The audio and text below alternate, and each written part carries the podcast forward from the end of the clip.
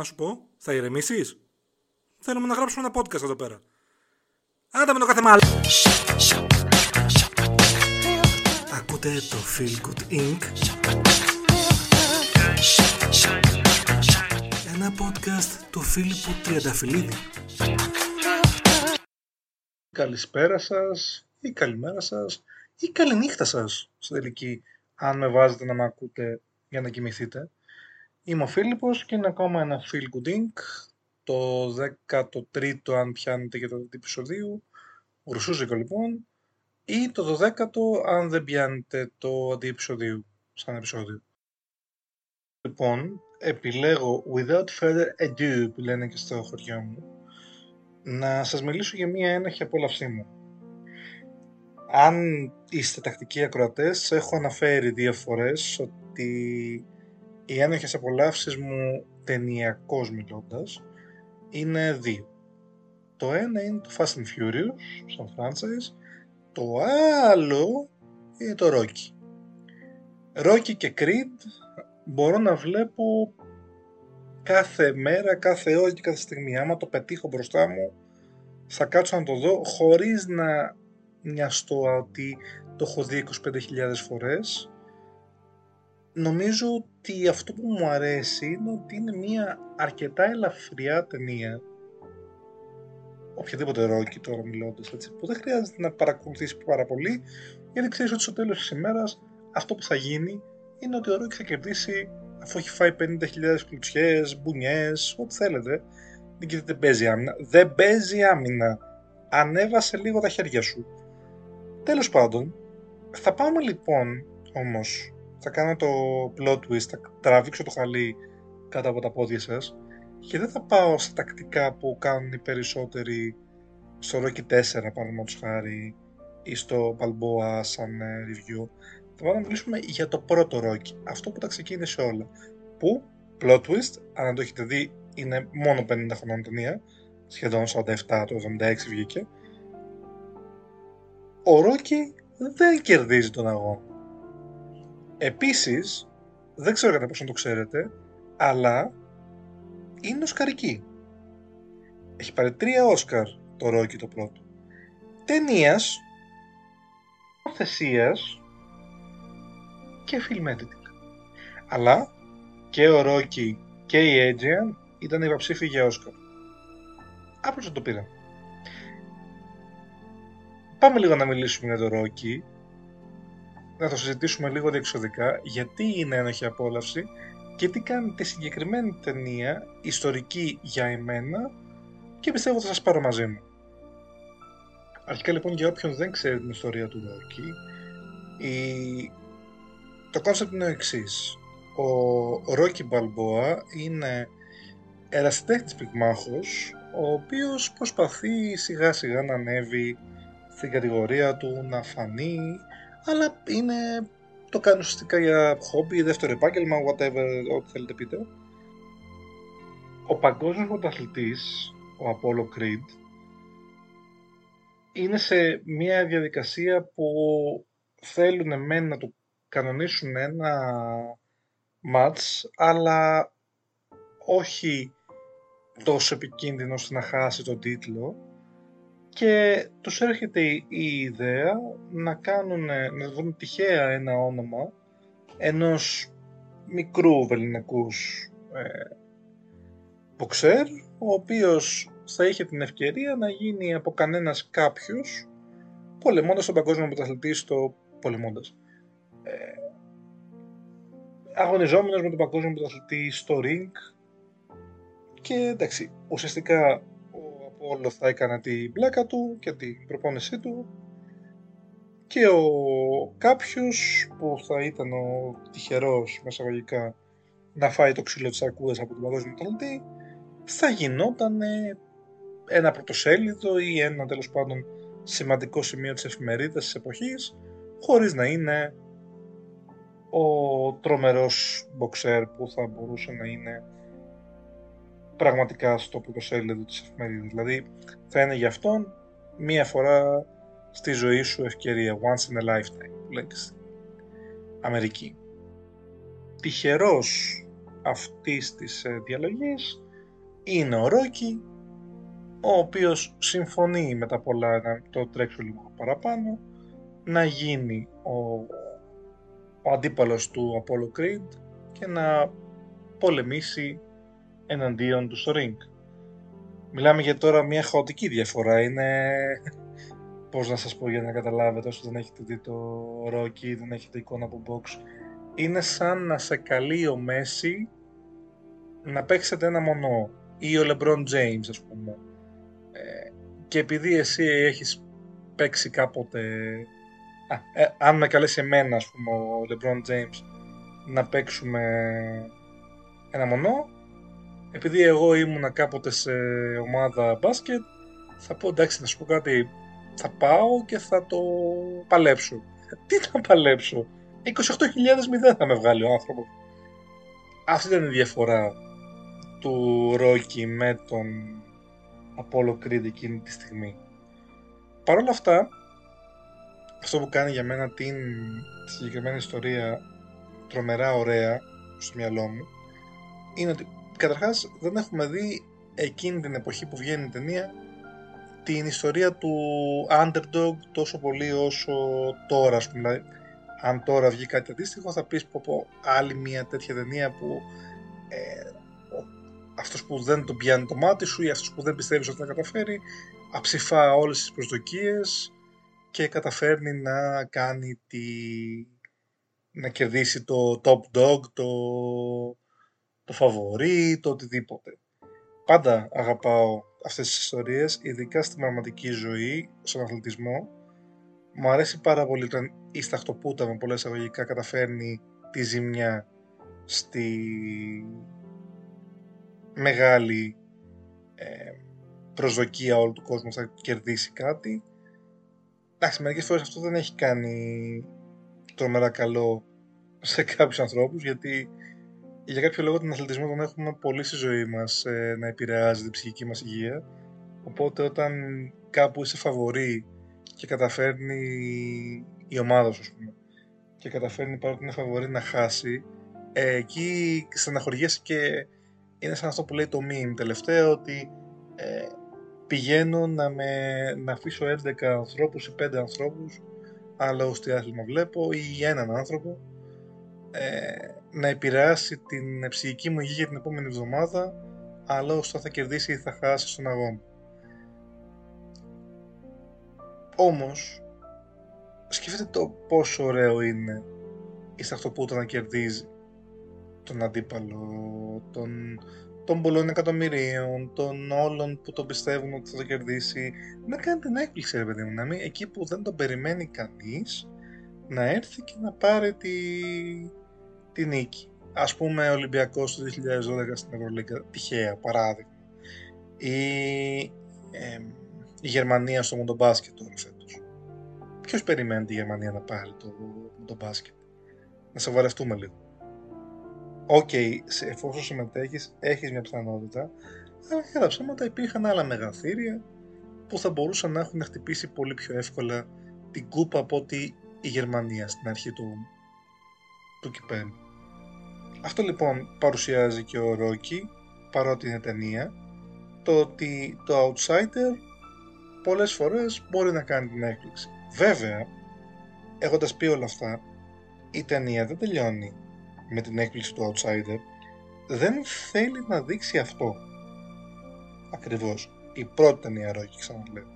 Θέλουμε να δούμε πόσο καλός πυγμάχος είναι ο Ρόκι, ναι, σίγουρα, αλλά θέλουμε κυρίως να δούμε το πόσο καλό κάνεις στη ζωή σου να έχεις κάποιες φιλοδοξίες και να προσπαθείς να λειτουργήσεις βάσει αυτών στη ζωή. Δηλαδή να πιστεύεις ότι μπορείς να καταφέρεις κάτι και όταν έρχεται η ώρα να το αποδείξεις να κάνεις σωματικά ό,τι μπορείς και να λες ότι ξέρεις κάτι ρε παιδί μου, εγώ το πήγα μέχρι τέλους, εγώ προσπάθησα έδωσα το 110% του εαυτού μου, το κατάφερα μέχρι ένα σημείο, δεν το κατάφερα μέχρι τέλους, αλλά στο τέλος της ημέρας καλύπτομαι με αυτό που κατάφερα. Η... Αν η ιστορία ήταν μόνο το ότι δέχτηκε ο Ρόκι και ότι πολεμούν στο ring θα ήταν ουσιαστικά 15 λεπτά ταινία. αυτό που την κάνει ωραία την ταινία είναι ότι θέλει να σου δείξει σε τι καταρχάς πώς είναι η ζωή αυτού του ανθρώπου που προσπαθεί να βρει κάποιες δουλειές για να τα ανταπεξέλθει γιατί τον κυνηγάει ένας στο λίφος ε, γιατί ο θέλει την πέφτει στην συμπολίτη ενός μαγαζιού convenience store. Και αυτή είναι λίγο ακοινώνητη, λίγο πολύ κλειστή σαν άνθρωπος πείτε τα όπως θέλετε οπότε είναι λίγο το ότι ρε παιδί μου ωραία βλέπω μια ταινία box τι βλέπω τώρα; Έχει τη σημασία του όμως γιατί δείχνει ότι κατάφερε να είναι ένας simple guy είναι ένας άνθρωπος ο οποίος θα μπορούσε να είναι οποιοδήποτε εκεί έξω κάνει την προσπάθειά του και τα αναγνωρίζετε στο τέλος. Όχι τόσο θα φτάσουν Οπότε λοιπόν όταν έχει αυτή την ευκαιρία ε, πηγαίνει και μιλάει στον γυμναστή του στη σχολή box που πηγαίνει ο οποίος του έχει νεύρα γιατί θεωρούσε ότι θα μπορούσε να είναι πολύ καλύτερος στην ηλικία που ήταν εκείνη τη στιγμή. Αλλά τα παράτησε, ήταν βεντεμπέλης, ιστορίες. Ε, του λέει ότι εγώ δεν έχω καμία διάθεση να προπονήσω έναν άνθρωπο ο οποίος βαριέται και θα το κάνει μόνο για τα λεφτά ή για την ιστορία. Ο Ρόκι του δείχνει ότι το εννοεί, ότι θέλει να, να πάει εκεί και να μην γίνει ρεζίλ, να μην γίνει σάκου του box, στην κυριολεξία και να, μόνο να τις φάει, θέλει να είναι όσο το δυνατόν πιο ανταγωνιστικός γίνεται ενάντια στον πρωταθλητή. Δέχεται λοιπόν ο Μάικη, ο προπονητής του και αρχίζει σιγά σιγά μια προπόνηση. Εδώ λοιπόν βλέπουμε το εξής τραγελαφικό μέσα εισαγωγικά ότι ο Ρόκι δεν έχει το φοβερό γυμναστήριο ή τα λεφτά για να κανονίσει προπονήσεις σε υπερλούξ γυμναστήρια. Οπότε πρέπει να βρεθούν κάποιες εναλλακτικές λύσεις. Βλέπουμε ας πούμε ότι αντί να είναι μόνο στο γυμναστήριο και να χτυπάει το σάκο κάποιες στιγμές πηγαίνει και προπονείται σε ένα ψυγείο που έχει κρέατα. Χτυπώντας τα κρέατα, του, του είχε πει ο Μάικη ότι θα είναι πιο εύκολο να καταλάβει το αντίκτυπο που θα έχει το χέρι του πάνω στο σώμα του αντιπάλου και έχουμε αυτά. Επίσης εδώ θα, ε, ή τρέχει στο δρόμο, κάνει γυμναστική στο δρόμο, κυρίως το τρέξιμο, πολύ χαρακτηριστικό της ταινίας. Το τρέξιμο του Ρόκι με το Gonna Fly Now από πίσω σαν ε, theme song. Το Gonna Fly Now είναι αυτό, για όποιον δεν το ξέρει.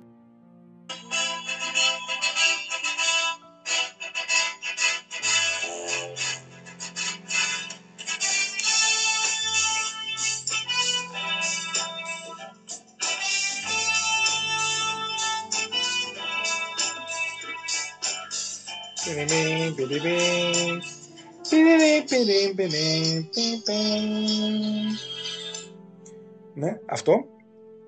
Οπότε το αστείο της υπόθεσης εδώ πέρα είναι ότι δεν είχαν πάρει κάποια ειδική άδεια για να γυρίσουν τις σκηνές που τρέχει στον δρόμο ή στους δρόμους της Φιλαδέλφια και είχαν πάρει ένα βανάκι το οποίο είχαν βάλει την κάμερα πάνω και ο πίσω Ρόκι έτρεχε τριγύρω. Αν δείτε λοιπόν σε κάποιες σκηνές τον κυνηγάνε παιδιά, το...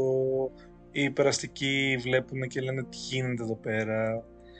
Ε, ωραίες σκηνές, με αποκορύφωμα βέβαια το ότι δείχνει την πρόοδο αυτής της γυμναστικής, ότι σιγά σιγά κουραζόταν ακόμα περισσότερο, με αποκορύφωμα λίγο πριν τον αγώνα ότι κατάφερε να βγάλει και κάτι πολλά σκαλιά που έχουν εκεί στη Φιλαδέλφια σε, ένα, σε μια πλατεία και ο κόσμος από πίσω του έτρεχε μαζί του νομίζοντας ότι ξέρεις είναι κάποιο αστείο όλο αυτό.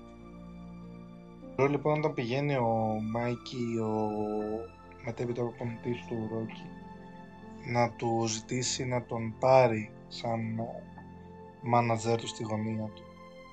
Ο Ρόκι είναι πολύ αντίθετος. Αυτά είναι και τα ωραία της ταινίας. Δεν είναι μόνο το box σαν box. Είναι το ότι δείχνει λίγο τις ε, σχέσεις ε, από πίσω. Δηλαδή, ε, όπως ανέφερα προηγουμένως, ο Μάικη δεν τον είχε σε εκτίμηση τον ε, Ρόκι γιατί πίστευε ότι, δεν θα, ότι θα μπορούσε να είναι πολύ καλύτερος ξέρω από ό,τι ήταν. Γιατί δεν προσπαθούσε, γιατί ήταν τεμπέλης, γιατί, γιατί, γιατί. Όταν έχει την ευκαιρία λοιπόν ο Ρόκι να φανεί με τον Απόλο, ο Μάικη είναι αυτός που τον ε, προσεγγίζει για να γίνει προπονητής του. Και ο Ρόκι του λέει, ήθελα τη βοήθειά σου 10 χρόνια πριν. Πού ήσουν τότε; Ε, του κάτι ψιλομουρμουρίζει ο, ο Μάικη, καταλαβαίνει ότι δεν θέλει ο Ρόκι να τον βοηθήσει, φεύγει, υπάρχει ένα υπέροχο ξέσπασμα του Ρόκι όταν έχει φύγει και κατεβαίνει τις σκάλες ο Ρόκι από το, ο Μάικη από το ε, διαμέρισμά του ε, που του λέει δεν θέλω τη βοήθειά σου ή, ή μάλλον τη θέλω, τη θέλω για όλη τη ζωή μου, όχι μόνο για το τώρα που ε, σε χρειάζομαι για τον Απόλο ήθελα, θέλω να μου βοηθήσεις να φύγω από το σπίτι γιατί βρωμάει. Θέλω να μου κάνεις το ένα, θέλω να μου κάνεις το άλλο. Θέλω, που ήσουν τότε να μην τα απολογώ αυτός ο, ο διάλογος, ο μονόλογος για κάποιο λόγο ήταν ε, όλο μια, ένας αυτοσχεδιασμός του Ρόκι του Σιλβέστα Σταλόνε ο οποίος να πούμε και εδώ ότι είναι ο σεναριογράφος της ταινίας. Ο Σιλβέστα Σταλόνε λίγο πριν δεχτεί μια, η παραγωγή να δημιουργήσει το Ρόκι ήταν ε, στα όρια της φτώχειας. Είχε ψάξει να πουλήσει το σκύλο του που παίζει στην ταινία ο σκύλος του γιατί δεν είχε λεφτά να του, να του πάρει φαγητό, δεν μπορούσε να το συντηρήσει. Και δέχεται την πρόταση που του κάνουν για 300.000 δολάρια αλλά με την προπόθεση να παίξει ο ίδιος στο πρωταγωνιστικό ρόλο. Και εκεί είναι και το η αρχή της μεγάλης καριέρας του Σλάι γιατί μιλάμε για ένα ρόλο που τον στιγμάτισε όσο κανένας άλλος. Δηλαδή δεν μπορείς να είσαι στο σαλόνι και να μην σκεφτείς ότι είναι ο Ρόκι και δεν μπορείς να σκεφτείς και το Ρόκι χωρίς το σαλόνι. Δηλαδή τώρα ας πούμε μια παρένθεση το τελευταίο Creed που βγήκε που, που δεν υπήρχε καμία αναφορά στον ε, Rocky Balboa το Creed είναι στο ίδιο ή συνέχεια ουσιαστικά του Rocky είναι ο γιος του Apollo Creed ο Αντώνης Άδωνης Creed ε, ο οποίος προπονείται από τον, ε, με τον Rocky για να γίνει καλός πυγμάχος να ακολουθήσει τα χρόνια του πατέρα του. Δεν υπήρχε καμία αμνία στο Rocky, στο Creed 3 και νομίζω ότι είναι λίγο άδικο γιατί μιλάμε για ένα σύμπαν που δημιούργησε 100% σαλόνι και λειτουργήσε επειδή το αγαπούσε πραγματικά οπότε το να μην τον έχεις καθόλου σαν αναφορά γιατί δεν υπάρχει ο Rocky, έστω ότι πέθανε ρε παιδί μου είναι κρίμα, είναι άδικο για, τον, για το τι έχει κάνει ο Σιλβέστα Σταλόνε σε αυτό το franchise και για αυτό το franchise και ότι αυτό το franchise είναι ο Stallone. Ε, Παρ' όλα αυτά, προχωράμε.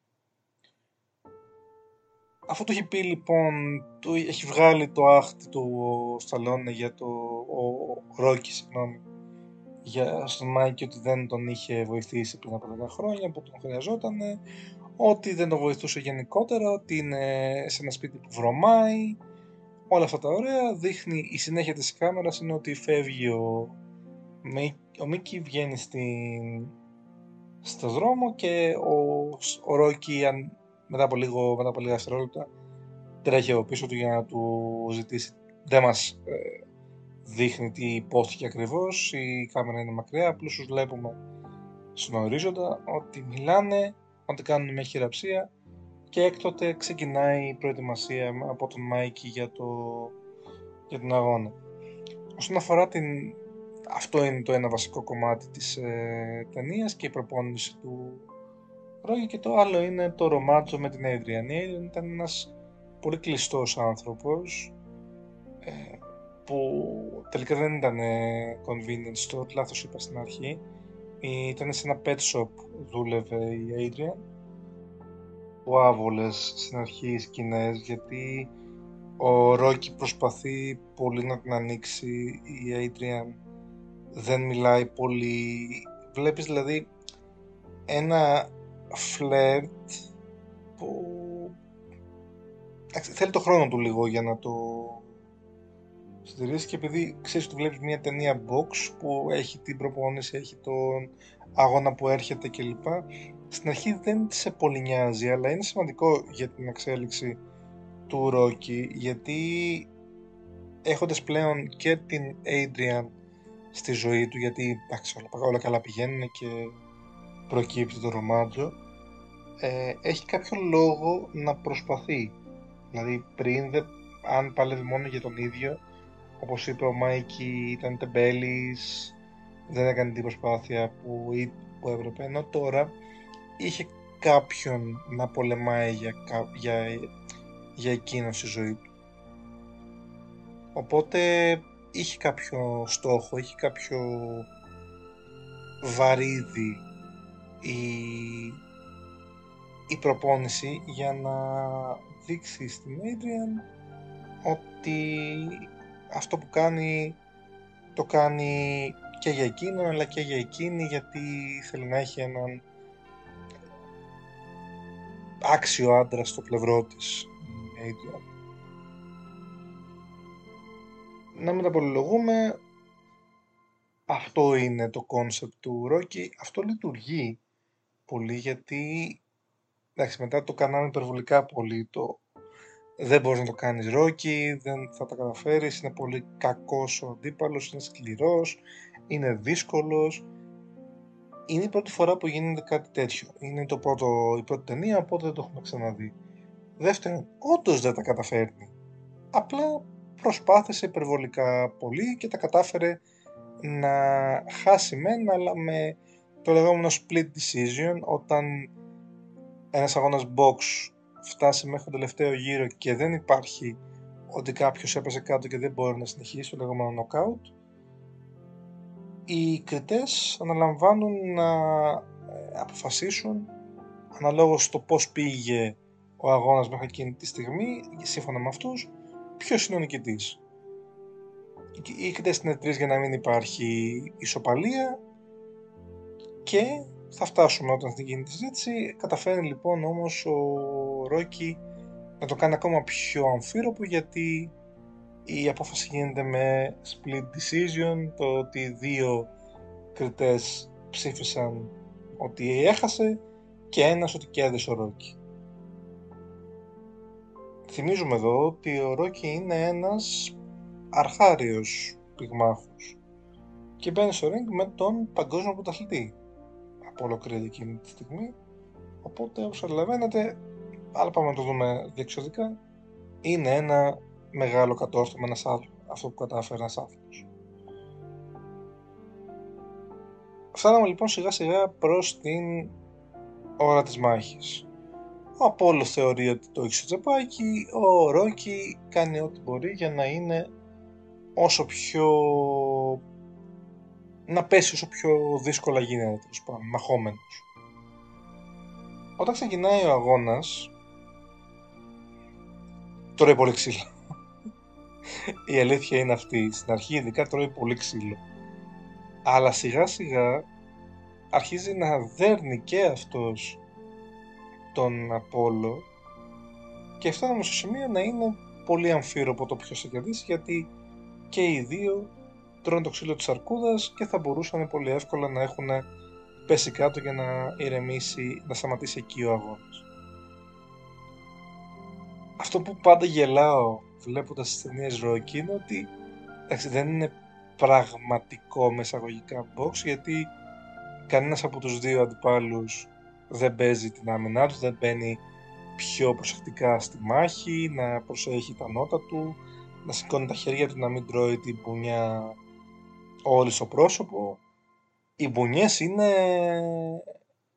ωραιότατες και full δυναμικές, στι ταινίες, αλλά θέλω να σας πω ότι την, την τρώει όλη το σαγόνι και το μάγουλο και το μάτι του, του καθενός είτε του Σταλόνε είτε του Απόλο χωρίς να εντάξει μαυρίζει το μάτι, πρίζεται ούτω καθεξής αλλά ναι, εντάξει τι έγινε μωρέ σιγά το οποίο είναι λίγο στη λογική του της ταινίας ε, Ξυλίκη γιατί εντάξει έχουμε λίγο χρόνο να το δείξουμε δεν μπορούμε να δείξουμε ότι α, ξέρετε κάτι, κατάφερα να περάσω 10 μπουνιές σε 2 λεπτά γύρω. Βλέπουμε πολύ ξύλο, πολύ γρήγορα. Μπαμ, μπαμ, μπουμ, μπαμ, μπιμ, μπαμ, μπομ. Φτάνουμε 14ο γύρο, κανείς από τους δύο έχει πέσει μια φορά ο Ρόκι, έχει πέσει μια φορά ο Απόλλω. Δεν έχουν καταφέρει όμως να τους ρίξουν κάτω και να μετρήσει μέχρι το 10 διαιτητής ή να αποφασίσει ότι δεν μπορεί να συνεχίσει. Οπότε φτάνουμε στο τελευταίο γύρο, πολύ ξύλο. Προς το τέλος ο Ρόικι δείχνει να έχει πάρει το, το πάνω χέρι και ρίχνει συνεχόμενες στον Απόλο. Το καμπανάκι έρχεται για να σώσει την κατάσταση γιατί μόλις χτυπήσει το καμπανάκι σταματάει η όλη φάση.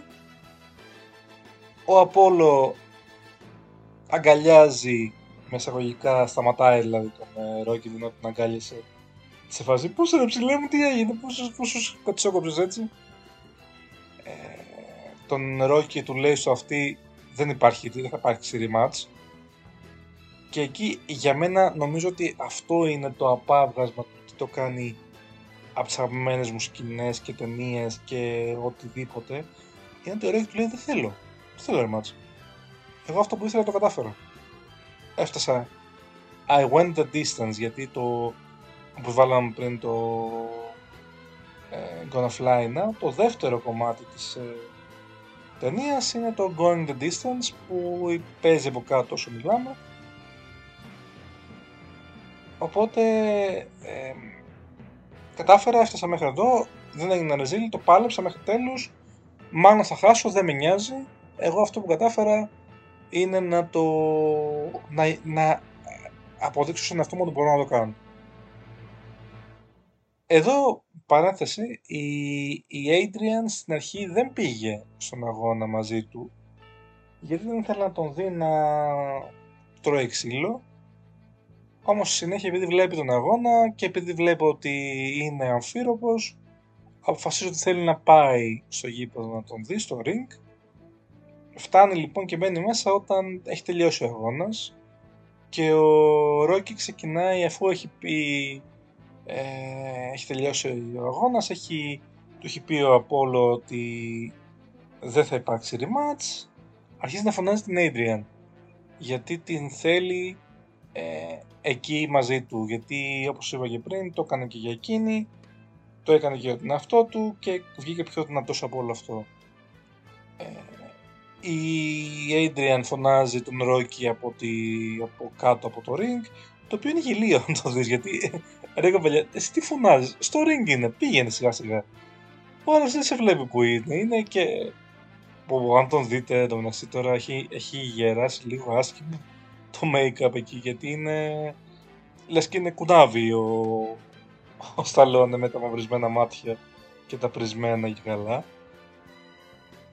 τη φωνάζει από το ring, η Adrian προσπαθεί να ανέβει, όταν φτάνει εκεί τη, της λέει ότι, του λέει η Adrian ότι την αγαπάει, του, της λέει και ο Rocky ότι την αγαπάει και αυτός και τελειώνει η ταινία.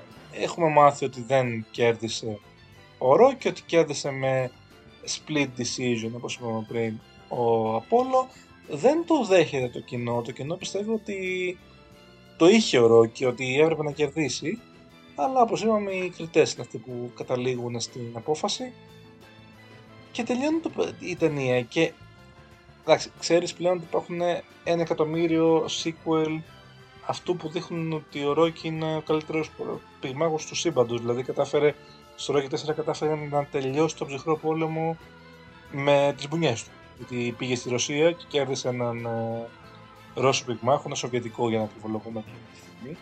Και όχι μόνο τον κέρδισε, κάποια στιγμή ήταν τόσο καλός που κατάφερε να κάνει το κοινό να τον στηρίζει κιόλας, που ήταν μόνο Ρώσοι, έτσι, μόνο Σοβιετικοί. Και στο τέλος έδωσε και ένα λόγο ότι πρέπει να είμαστε όλοι ε, αγαπημένοι και να μην τσακωνόμαστε.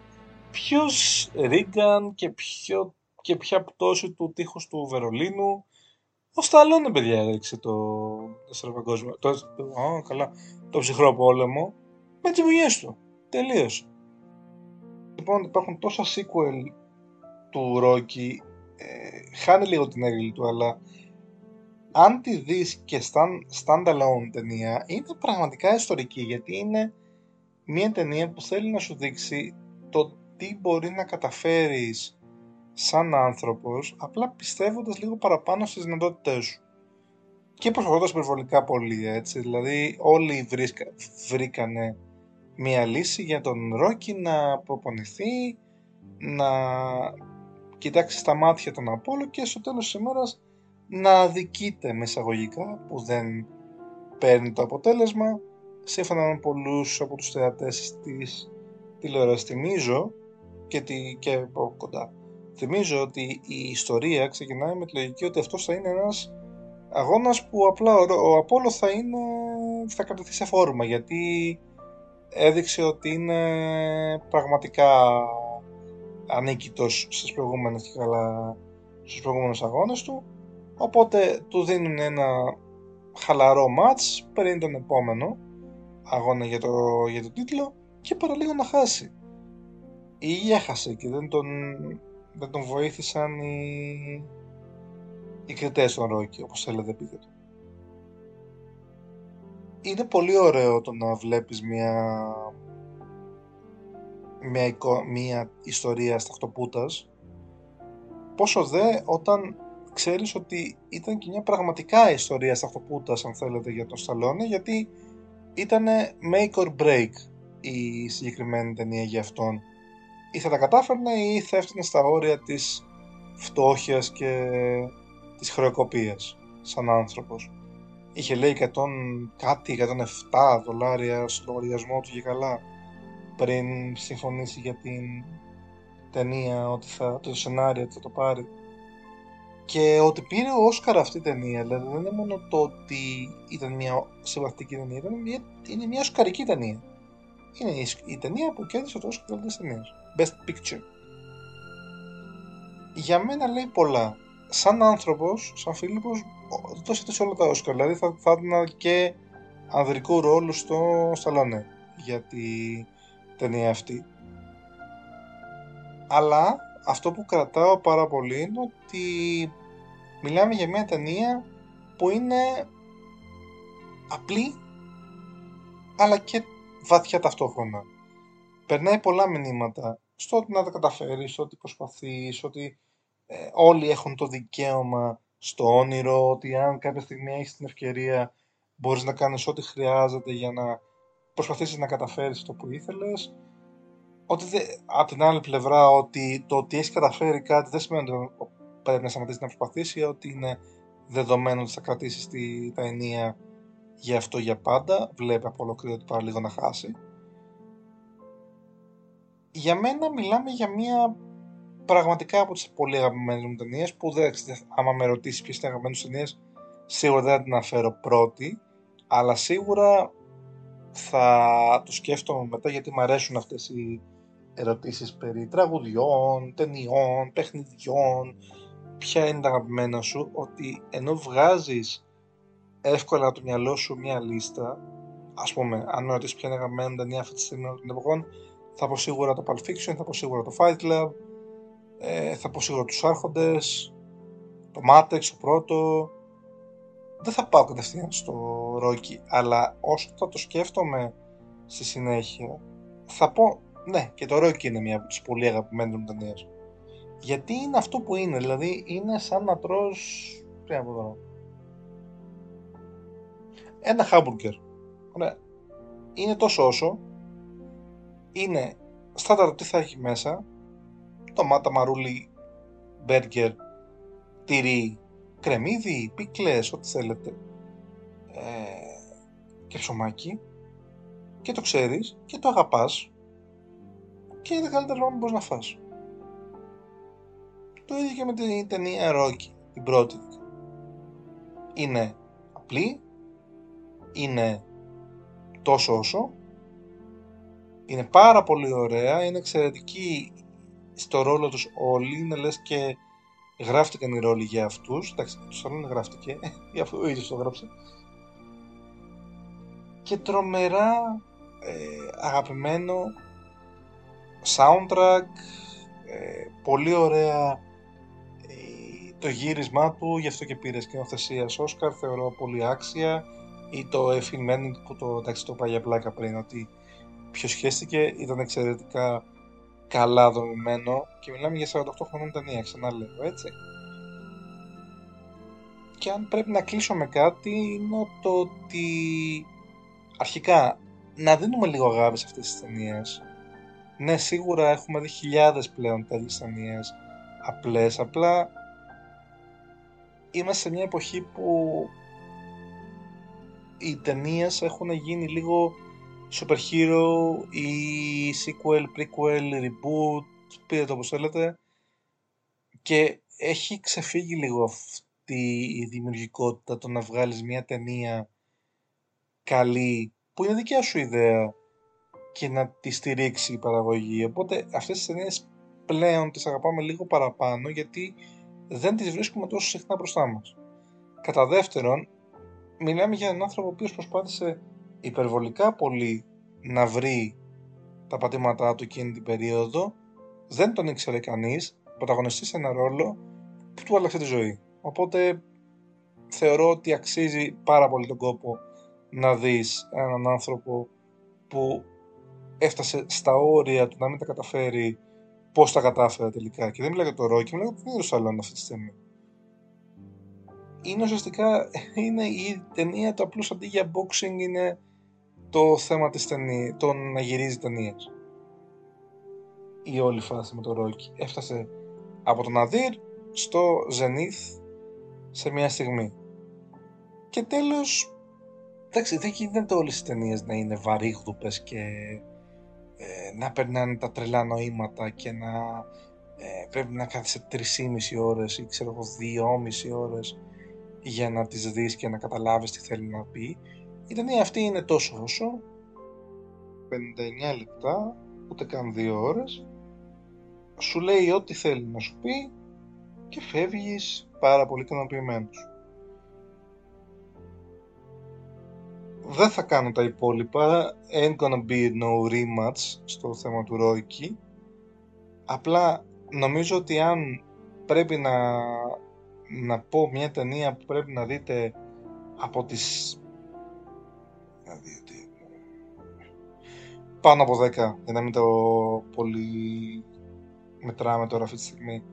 Ταινίες του σύμπαντος του Ρόκι σίγουρα πρέπει να δείτε την πρώτη. Πρώτον γιατί είναι η μόνη οσκαρική. Δεύτερον γιατί είναι το ξεκίνημα του θρύλου. Και τρίτον γιατί ουσιαστικά εμένα μου αρέσει αυτό το κόνσεπτ ότι τελικά έφτασα στην πηγή αλλά νερό δεν ήπια γιατί στο τέλος της ημέρας δεν ήθελε αυτό, το ξαναλέω. Δεν ήθελε ο Ρόκι στην πρώτη ταινία να πάρει τον τελικό του Ήξερε τις δυνάμεις του. Απλά ήθελε να δείξει ότι μετράει. Ήθελε να δείξει ότι δεν είμαι εκεί για να κάνω το κορόιδο και να τις φάω από τον παγκόσμιο αθλητή. Έφυγε με τους δικούς του όρους. Είναι ε, αυτό που ας πούμε λέγανε και για τους, για, στον πόλεμο φεύγανε με το χαμόγελο στα χείλη, ξέρω εγώ, ή φεύγανε με, τη, ε, με το κεφάλι ψηλά. Δεν φεύγανε άμα τους σκότωνε αυτό, δεν φεύγανε με την πλάτη γυρισμένη. Έπεσε με τους δικούς του όρους. Και αυτό ήταν το podcast για το Rocky, την πρώτη ταινία του Σίλβα Σταλόνε σαν Rocky, την Οσκαρική με τα τρία Όσκαρ, το ξεκίνημα ενός τρομερού franchise, το οποίο αγάπησε πολλοί κόσμος, εγώ κυρίως και αυτό και το συζητάω. Θα ακολουθήσουν κάποια επεισόδια ακόμα της, των αγαπημένων μου πραγμάτων στη, στην καθημερινότητά μου, στη ζωή μου, πείτε το όπως θέλετε, που δεν είναι απαραίτητο. Δηλαδή, πώς να σας πω, δεν θα μιλήσουμε ας πούμε, για το παγωτό, τι είναι το αγαπημένο μου.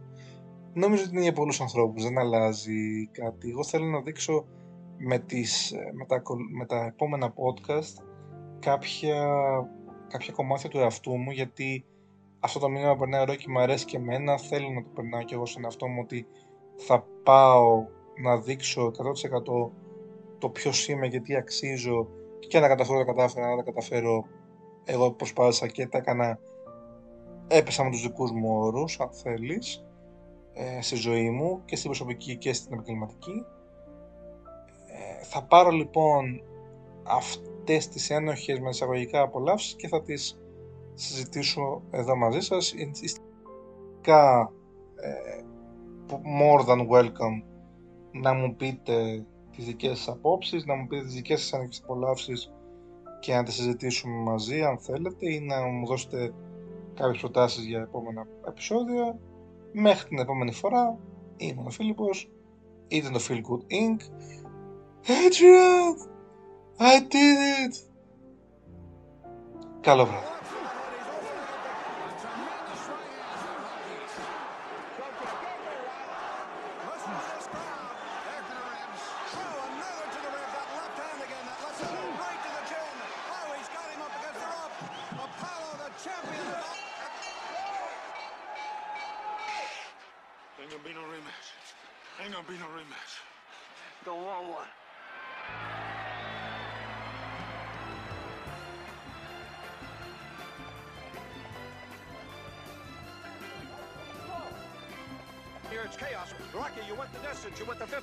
15 rounds. How do you feel? All right, all right. What are you thinking about when that buzzer sounds for that line? What do you think about when the 15th round when you're coming out? Rocky.